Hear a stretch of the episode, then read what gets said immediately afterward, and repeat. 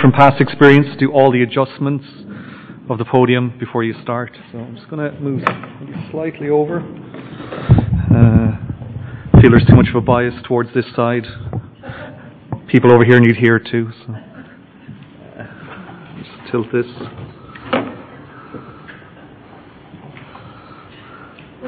Actually, I should have said while we were beginning, if you could turn, please, in your Bibles to to Luke chapter 19. Luke chapter 19. As Jonathan intimated, we've been going through the Gospel of Luke uh, over an extended period. So we've done about 14 in our series on surprising salvation, and we've taken a break for a little while, but are coming back to it now. Uh, so, so beginning again this series into Luke, and so Luke chapter 19, and it is a familiar story uh, for many, but let's let's read uh, together. Uh, we're going to read from uh, verse 28 down to verse 44 of Luke chapter 19. After Jesus had said this, he went on ahead, going up to Jerusalem. As he approached Bethphage and Bethany at the hill called the Mount of Olives, he sent two of his disciples, saying to them, Go to the village ahead of you, and as you enter it, you will find a colt tied there, which no one has ever ridden. Untie it and bring it here. If anyone asks you, why, why are you untying it? Say, the Lord needs it. Those who were sent ahead went and found it just as he had told them. As they were untying the colt, its owners asked them, Why are you untying the colt? They replied, The Lord needs it. They brought it to Jesus, threw their cloaks on the colt, and put Jesus on it. As he went along, people spread their cloaks on the road. When he came near the place where the road goes down the Mount of Olives, the whole crowd of disciples began joyfully to praise God in loud voices for all the miracles they had seen. Blessed is the King who comes in the name of the Lord. Peace in heaven and glory in the highest. Some of the Pharisees in the crowd said to Jesus, Teacher, rebuke your disciples. I tell you, he replied, if they keep quiet, the stones will cry out. As he approached Jerusalem and saw the city, he wept over it and said, If you, even you, had only known on this day what would bring you peace, but now is hidden from your eyes. The days will come upon you when your enemies will build an embankment against you and encircle you and hem you in on every side. They will dash you to the ground, you and the children within your walls. They will not leave one stone on another, because you did not recognize the time of God's coming to you. Let's pray. Our Father, we thank you that as we read these words, yes, they're the words of Luke, but supremely they are the words of God Himself through the Holy Spirit. And we thank you that as we open the Bible, it's not us that sit in judgment over it, but it really sifts us and helps us to know who we are and who God is and how we should respond. So, Father, I ask that your Spirit will help us this morning to understand what it is that you would say to us and that we would rightly respond. In Jesus' name, amen. This morning, as we resume our series in the Gospel of Luke, we're walking alongside Jesus as he finally reaches Jerusalem. And we're going to walk beside him through Judean villages, and we're going to walk among the crowds as he reaches the end of his ministry. After three years, Jesus is moving forwards, forwards towards his own death. It's always a good time to ask this question, but it's especially good now. Who is Jesus? Who is Jesus? Is he a good man? Is he more than that? Is he, is he a social revolutionary establishing his uh, way of life? Or is he truly God's king, bringing about God's kingdom? Jesus is certainly a man who is on the move. The road to Jerusalem began 10 chapters ago in, in Luke chapter 9 where Jesus sets his face towards Jerusalem and he's resolute. That's where he's going to. And as he's moving from, from Galilee, which is kind of in the north of the country, and he's, he's making his way down to Jerusalem over 10 chapters, uh, he's going from place to place. And as we, as if you flick through the chapters, you see that Jesus is teaching, often in parables, on the nature of, of the kingdom of God. The kingdom that he is bringing, bringing about. And he is giving his disciples and his followers and the people a vision of what the kingdom looks like and what membership of the kingdom is, what it means to belong to God's kingdom. And he's talking about kingdom ethics. What do we mean by ethics? Well, we mean simply this what is right and what is wrong, what is good and what is bad within God's kingdom. And he's talking about kingdom priorities. What is it that you should be doing in God's kingdom? What is it that matters? What is most important? And Jesus is saying through all of this, and these are the familiar stories, that it's the repentant tax collector who stands at the back and beats his chest humbly and says, Woe is me, a sinner, that is justified by God, not the arrogant Pharisee. It's about the return of lost things. It's, it's, it's, it's like finding the lost coin or, or finding your lost sheep. Or ultimately, it's about finding lost sons and daughters and heaven rejoicing that people are coming into God's kingdom. It's, it's stories like the Samaritan who comes across the beaten up Jew and yet reaches somehow across that, that divide, that racial and, and, and ethnic and, and cultural divide. And he's the one that's the good neighbor towards that, that poor Jewish man that's been beaten up. That's what being a good neighbor in the kingdom of God looks like. And it's not easy. It's not easy to be a member. It's not easy to be a disciple. And Jesus knows this, and, and he spells it out for people that come to him. And people want to follow Jesus. And he says, Come follow me, but, but, but the foxes, they have holes, and, and the birds that are, are flying in the sky, they have nests. But the Son of Man has nowhere to lay his head. You want to follow me? Well, well, you have to hate your family. And Jesus used those words. You have to hate your family. You have to hate your own life. You have to lose yourself to be my disciple. In fact, you have to pick up your cross to follow me. Jesus knows about his kingdom. And he knows that it's a kingdom of repentant sinners and outcasts. And the kingdom at this point is, it, it, it's, it's no bigger than a mustard seed. The upside down nature of the kingdom, it continues as he, as he leads his followers towards Jerusalem to witness his death. And it's easy for us because we know the whole story. But for those disciples to be following Jesus as king to his death was, was an impossibility that they just could not grasp. Many times during his journey, Jesus tells them of his death. The most recent one is, is chapter 18 and verse 31. If you want to look back at those verses, chapter 18, page 1052. Jesus takes the twelve aside and he tells them, We are going up to Jerusalem, and everything that is written by the prophets about the Son of Man will be fulfilled. He will be handed over to the Gentiles. They will mock him. This is very specific. They will mock him, insult him, and spit on him. They will flog him and kill him. On the third day he will rise again. And the disciples who were following Jesus, their king, did not understand any of this. Its meaning was hidden from them, and they did not know what he was talking about. You see, in the disciples' world, messianic kings go to Jerusalem to receive a crown, not to be nailed to a cross. We join Jesus for the last few miles of his journey in chapter 19. Jerusalem, the city of kings, has come into view, verse 28.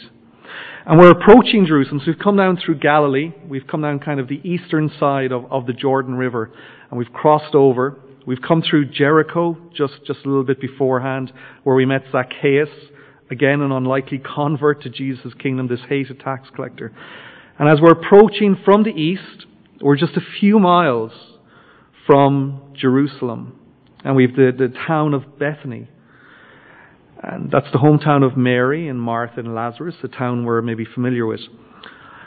But it's flooded because we're joining up with thousands upon thousands of pilgrims that are also heading towards the city for the biggest festival of the year, the big event.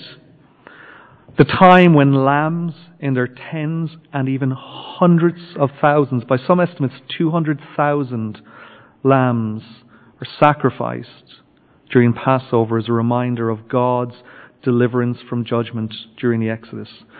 We have men, we have women, we have children, we have babies, we've married, we've single, we've animals.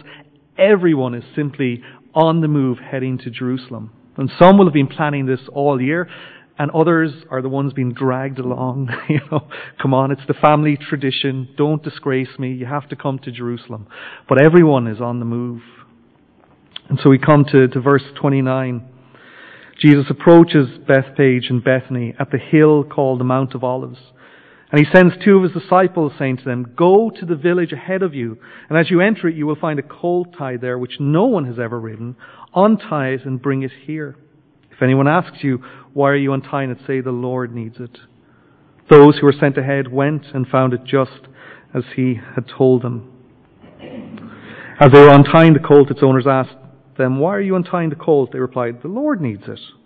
They brought it to Jesus, threw their cloaks on the colt, and put Jesus on it. And as he went along, people spread their cloaks on the road. By one person's estimate, Jesus traveled at least 3,000 miles during, during his three year ministry. So, about, you know, it's a fair distance. Over that whole time, not once do we read in any of the Gospels a mention of a donkey or a colt or a horse or any other kind of animal or any other kind of transport for Jesus. Not once.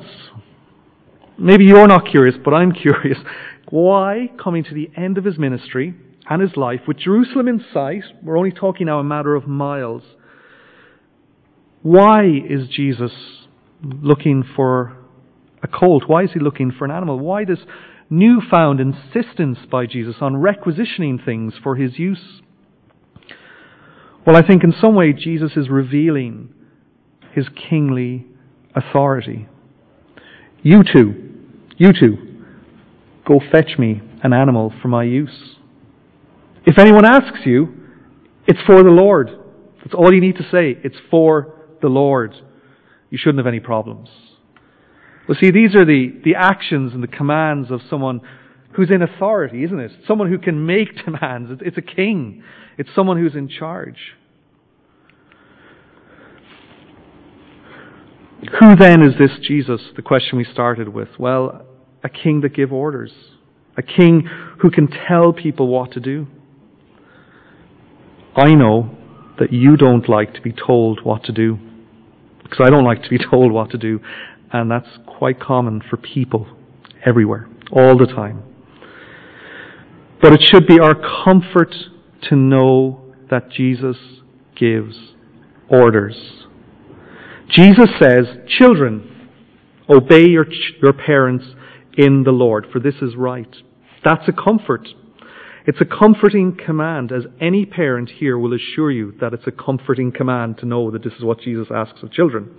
Especially at, well, today it would have been at about quarter past four, but usually quarter to eleven, when your child is flailing around on the ground, crying, demanding, expecting, wanting to be the attention, because child number two across the room looked at them the wrong way. It's a comfort then, isn't it, to know that Jesus says, Children, obey your parents in the Lord, for this is right. It's a comfort to know that Jesus gives good commands in his kingdom so that we can live well. But there are uncomfortable commands.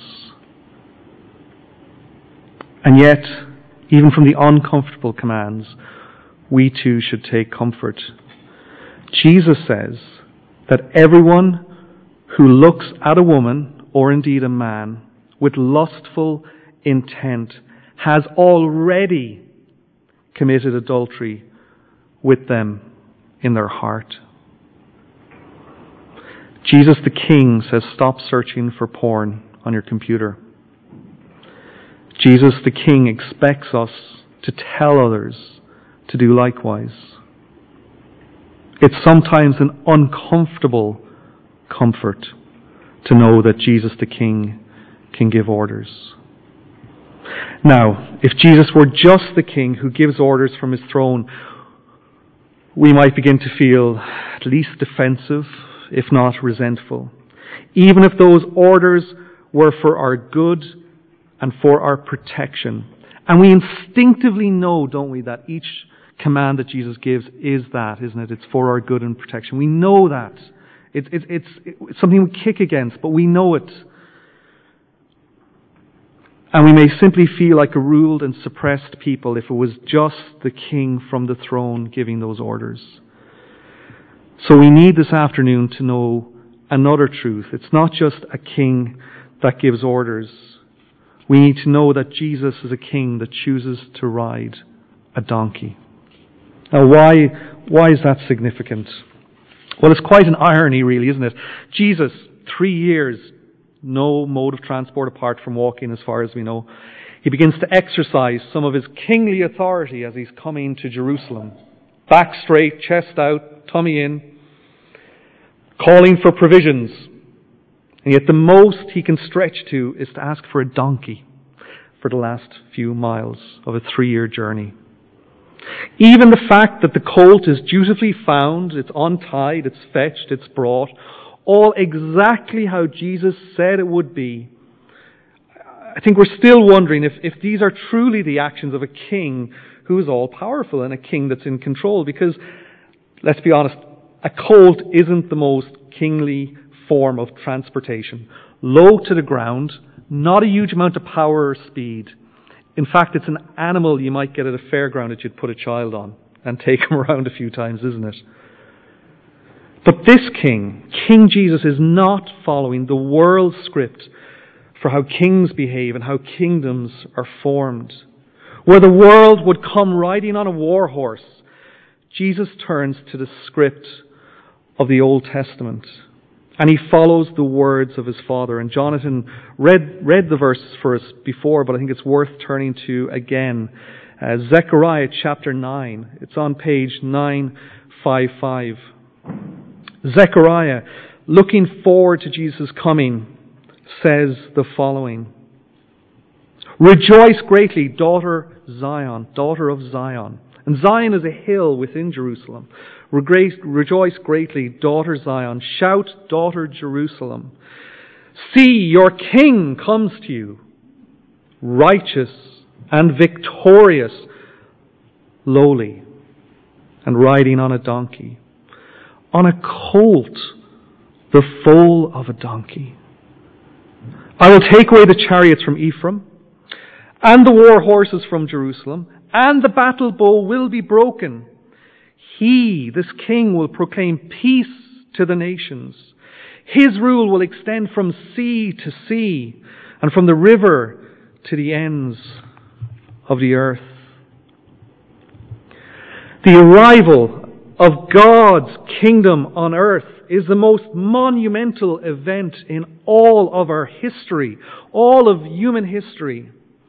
We can, we can conceive or think back of the greatest coronations of the greatest kings. We can think of the greatest military victories and the parades that happened after those military victories that this world has offered. And none of them are more momentous and impacting than the coming of Jesus and the establishment of His kingdom on earth. It is simply the greatest coming, the greatest event, the greatest coronation, the greatest victory in all of history.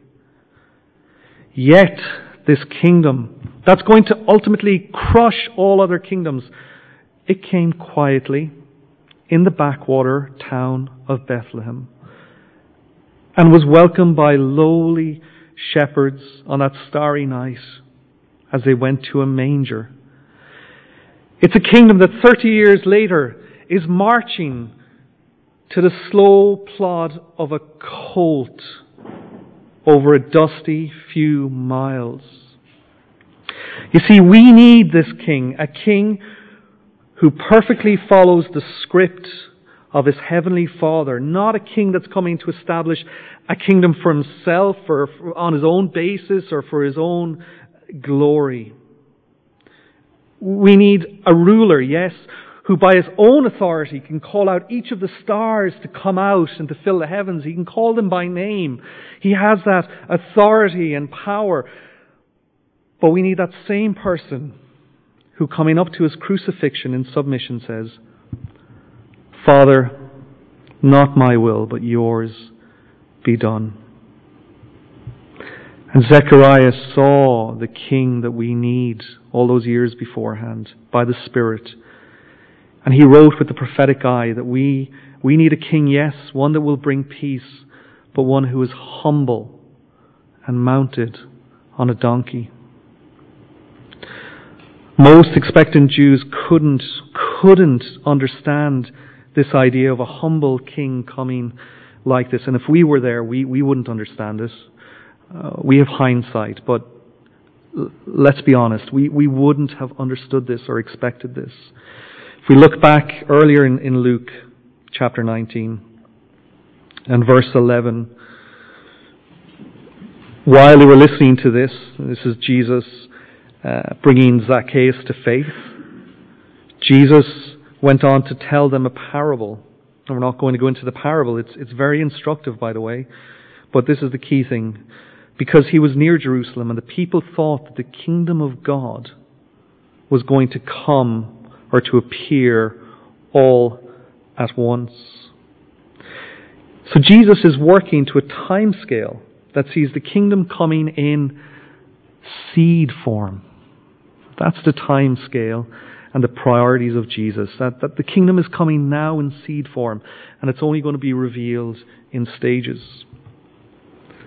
You see, I don't know if you've thought about this. If Jesus and his kingdom was revealed all at once, and Jesus came conquering his enemies like the disciples expected him to do, then none of us or none of them would have had any hope. We would just be the conquered ones. We would be swept aside by Jesus' righteous judgment. And he would come and Jesus would sit on his throne and he would issue the orders. And it would be our dutiful obedience to obey but it would be from a hardened, sinful heart. You see, Jesus, the King that's revealed in the pages of Scripture, as He's prophesied in the Old Testament, as, as those promises are fulfilled in the New Testament, He is far, far, far greater than the Jesus that we think we want. And he's far, far greater than the Jesus that we often hear presented by people. Some say that Jesus is simply the king to be obeyed. He's full of majesty, justice, and judgment. He demands and deserves your obedience. And sometimes others might speak of a Jesus that is full of meekness and grace and humility and patience, coming in peace and service. The truth is, we need all of those things to be true about Jesus all of the time. We, we, we can't divide Jesus. We can't pick and choose and say this is who Jesus is and this is who Jesus is and keep them apart. He is the king who gives orders. But the order is to go and fetch a donkey. You see, it's, it's perfect power and perfect humility brought together. He, he is Lord and servant. He's the one who offers his kingship in service to others. The king who lays down his life for his followers is the king that you and I as sinners desperately, desperately need. And then he is also the king that we can follow out of heartfelt joy, not a dutiful fear.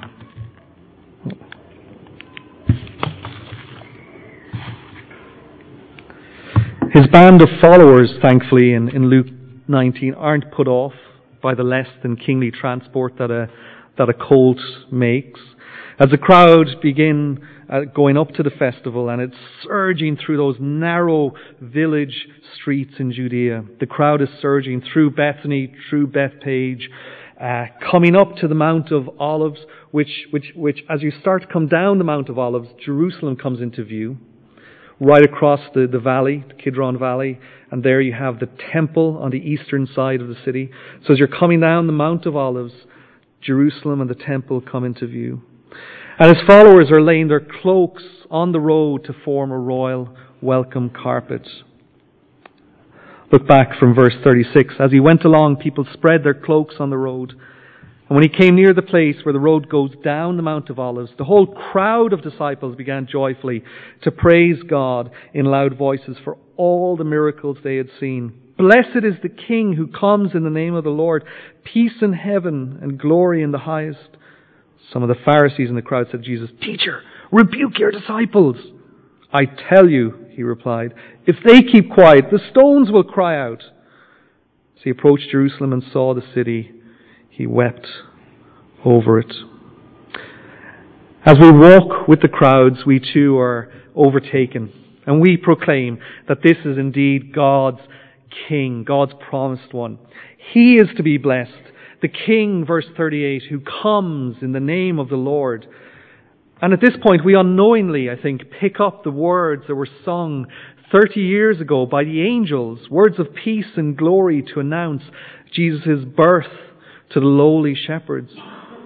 And now, near the time of his death, it's almost like things are coming full circle. And those same words are heard again. Peace in heaven and glory in the highest. For the disciples, the kingdom of heaven is, is almost decisively breaking through and, and they don't need to contain it anymore. They can see Jesus riding to Jerusalem. They, they are putting their cloaks out for him. Other passages and descriptions talk about palm branches being waved and, and jubilation and, and, and calling Jesus the new David. Hosanna. Peace is upon us. Glory will extend to the highest levels. This is the King we want. The King we need. The King worthy of praise. The King of mighty works. Verse 37. And we're there and we can almost taste the culmination of three years of faithful following. The disciples are coming with their king to Jerusalem to crown God's anointed one and usher in the never ending kingdom of God. Just to say, Jesus is indeed praiseworthy. As we read these verses, we're not to be cynical about them or to, to take away from what's happening here. Jesus is praiseworthy. Everything about the disciples' words and desires and their praise and everything they say is good and proper and true. Yes, we wonder if they are praising Him for the kind of king they want Jesus to be, or are they praising Him for the kind of king that they need Jesus to be? Do you know what I mean? Is it, is it King Jesus the powerful miracle worker alone? Or is it King Jesus, the miracle worker, who is also the greatest and final Passover lamb? Is it the Jesus they want or the Jesus they need? And with the disciples, who they want Jesus to be and who they need Jesus to be, we know there, there's often a struggle there. We know the story. Soon Jesus will be dead. And all of the pent up expectations from the three years of following Jesus, it's going to all come out, isn't it? They saw Jesus as the messianic king who was coming to Jerusalem to be crowned, to restore the, the nation, to restore Israel, to make it great again. To, to, to, to do that by, by removing the Romans, preferably with a bit of humiliation for, for this great empire. And when he appears to do neither in their eyes, one of them is going to betray Jesus with a kiss. All of them are going to flee and run away. His closest and most loyal follower is going to deny having ever known him. What are your pent up expectations for following Jesus? We've talked about the disciples. Do we think we're better? Do we think we're different? What are your expectations? Maybe you've put in more than three years of following Jesus. And you have a set of expectations about how King Jesus is to rule. Maybe it's a struggle in your job. It's cutting you down. Each day you go in, it's, it's just cutting a little bit of your soul away from you each and every day. Jesus is king. I am his royal daughter or his royal son. Surely Jesus from his throne sees my good works.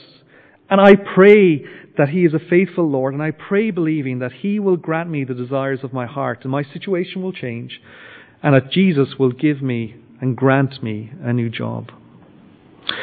Or you've struggled with the idea of being single and would really love to be married and have a faithful and godly partner. Surely God has plans for me that include the best possible husband or the best possible wife. Then, like the disciples, I can be there praising Him for His miracles in my life. Jesus will give me a spouse. Timothy Keller, pastor and author, writes the following, which I think is helpful.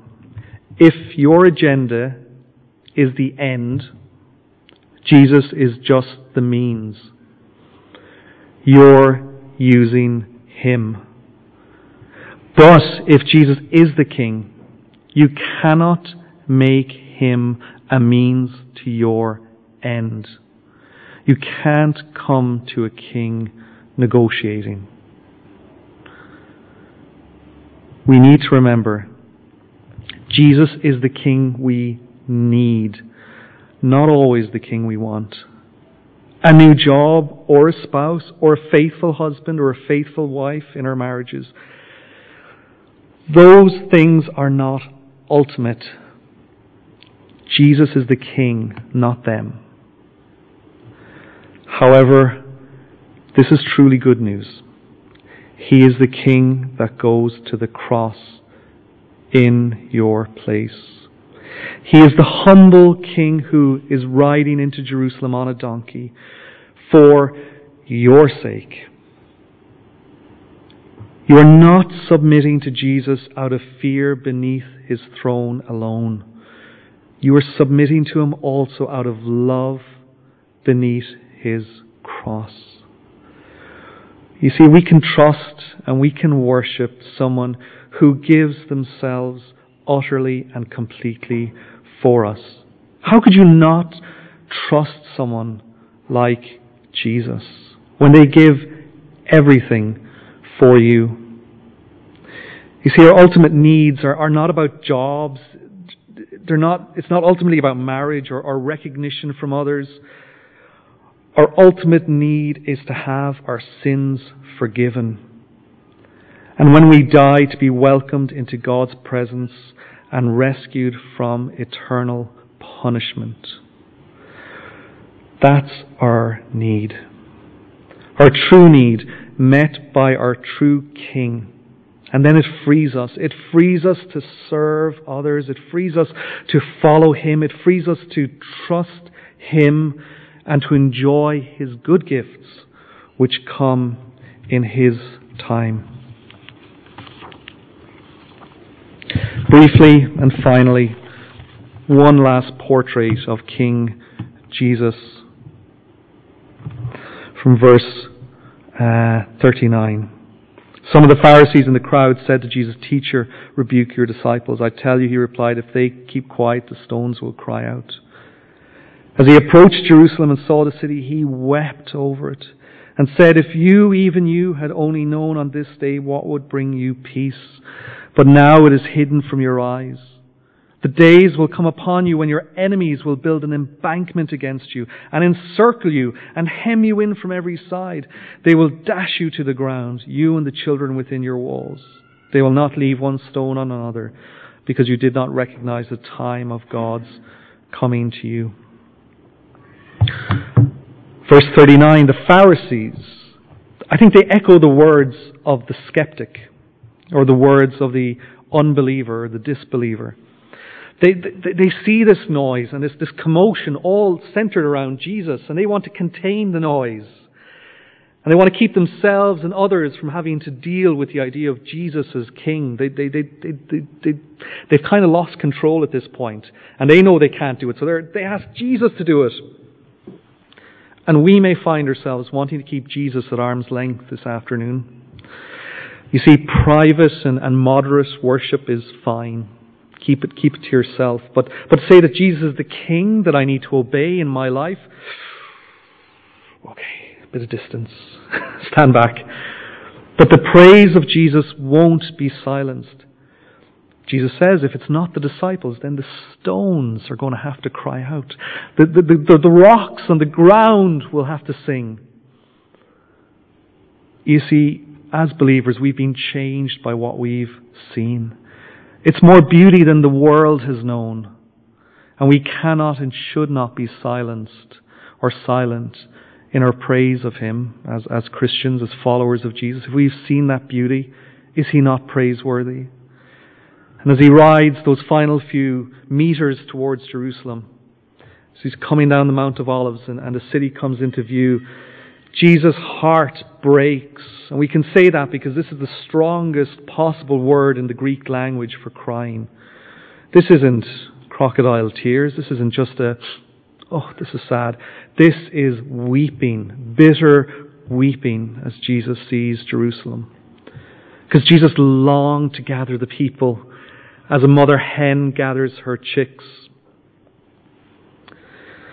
And he knows as a prophet, as Jesus, as God's Son, that in less than 40 years the Romans will besiege the city, AD 69, AD 70. They will ransack it, they will build embankments, they will encircle it, they will come in and ransack it and destroy Jerusalem. The temple will be utterly annihilated and it hasn't been rebuilt since. With the loss, I think this thing we forget, with the loss of over one million lives. Over one million lives are going to be lost in this city within a generation. The Jews would greet each other, and still do today, with, with the words shalom, peace. And Jesus comes now offering peace, but knows that peace will not be found. A day of salvation, verse 32, has come, but is somehow hidden from the majority in that city. So if you feel a stirring in your heart this morning, as you see the people of God praising Jesus, and you see Jesus being lifted up as the one who can save you from your sin, listen to that stirring, listen to that call, and turn in repentance to Him today. Repent of your sins, turn from your sins, and trust in Jesus. The good news of Jesus is on offer today. But if you leave today, then very soon you will be shouting out, Quiet! Quiet! Keep, keep it down! I don't want to hear any more about Jesus the King. Your heart will harden, and the truth will become impossible to see. Do not harden. Do not call out for quiet. Do not turn your eyes away. Rather, today is the day to turn to Jesus, the King on a donkey. We can choose, like the Pharisees, to try and silence the worship of Jesus. We can seek to deny all kinds of truths about him, all the claims he made about being the Son of God. We can attack the authority of the Bible and say it's all made up. We can dismiss all the claims rationally. But these verses warn us that peace will leave us and destruction will come. His first arrival in Jerusalem was by donkey, and that's for a good reason. But Revelation, the final book of the Bible, tells us that his second and final arrival is going to be on a war horse, a white war horse. We have the story in our hands from beginning to end. We have it complete. We know how it's going to end. Will you this day take up the offer of rescue from the king on the donkey who was going to the cross. God takes no pleasure in the death of anyone. Jesus weeps. His plea to you is through these deep tears to come to Him. Just one final application or thought. For those that already follow Jesus, if you follow Jesus, if you're there with the crowds praising Him, do you sense with Jesus the urgency of saying that today is the day of peace? Our tears are often reserved for our own situations. Our own expectations of King Jesus are the things we cry over. We carry our pent up demands for Jesus the King after our years of following him. But Jesus has no tears for his own cross. He only has tears for the sinners who are facing destruction. Pray and weep and continue to hold out the offer of peace to your friends and your family who, apart from Jesus, are facing destruction. We need a great king. We have and worship a great king. Let us serve a great king. Amen.